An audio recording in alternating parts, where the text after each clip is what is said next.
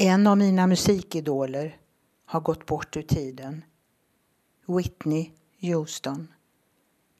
Jag är själv romantiker och tycker mycket om hennes sånger som nästan alltid handlar om kärlek, lycklig och olycklig. Whitney föddes nittonhundrasextiotre i Newark. Hon växte upp med två äldre bröder i en musikalisk familj.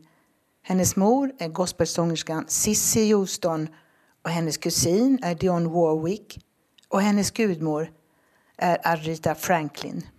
När Whitney var elva år så blev hon medlem i gospelkören i New Hope Baptist Church och sjöng solo i kören.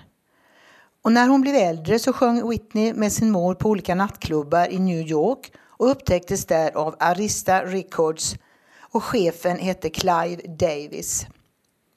Hennes debutalbum Whitney Houston släpptes i mars nittonhundraåttiofem och skivan blev snabbt det bästsäljande debutalbumet av en kvinnlig musiker med över tjugofem miljoner sålda kopior.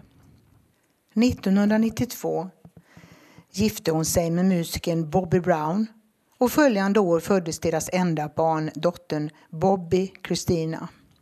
Under början av tvåtusen förekom det uppgifter om att hennes äktenskap var mycket stormigt med misshandel och missbruk av droger.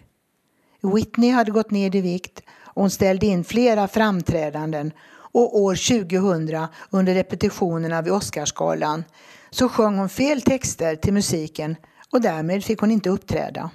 Media som tidigare varit ganska tysta om Whitneys privatliv började nu utnyttja hennes felsteg och därmed var karusellen igång. Whitney Houston påträffades död den elfte februari på sitt hotellrum på Beverly Hilton Hotel i Beverly Hills några timmar innan den årliga festen skulle hållas för Grammy Awards.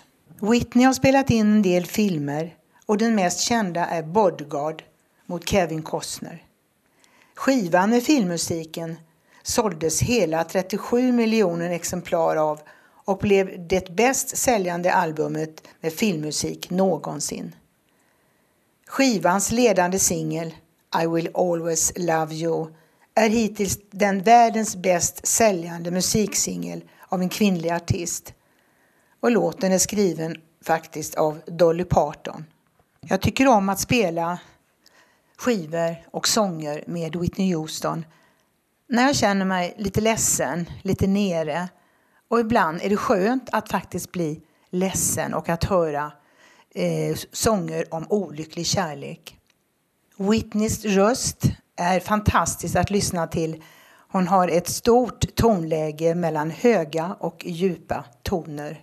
Hennes musik får mig verkligen att slappna av och bli lugn och harmonisk.